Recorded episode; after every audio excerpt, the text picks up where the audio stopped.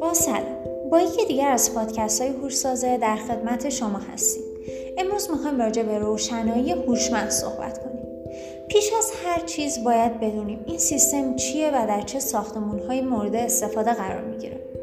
در سیستم مدیریت ساختمان های نوین یک روش جدید روشنایی ابدا شده که با اون سیستم روشنایی هوشمند میگن.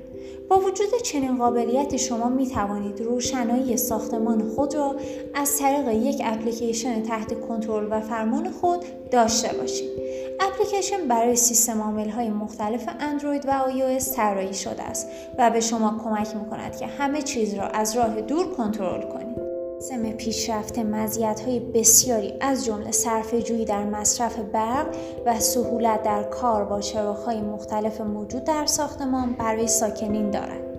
سیستم روشنایی هوشمند در های بزرگ و برج‌ها بیش از ساختمان‌های با چراغ‌های محدود کاربردی است.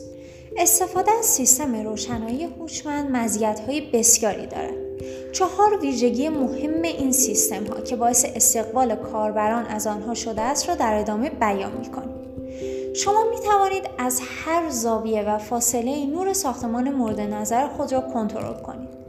امکان تنظیم زمانبندی خاص برای این نوع سیستم وجود دارد. رابط کاربری این سیستم ها بسیار ساده است و تمام افراد می توانند با آن کار کنند.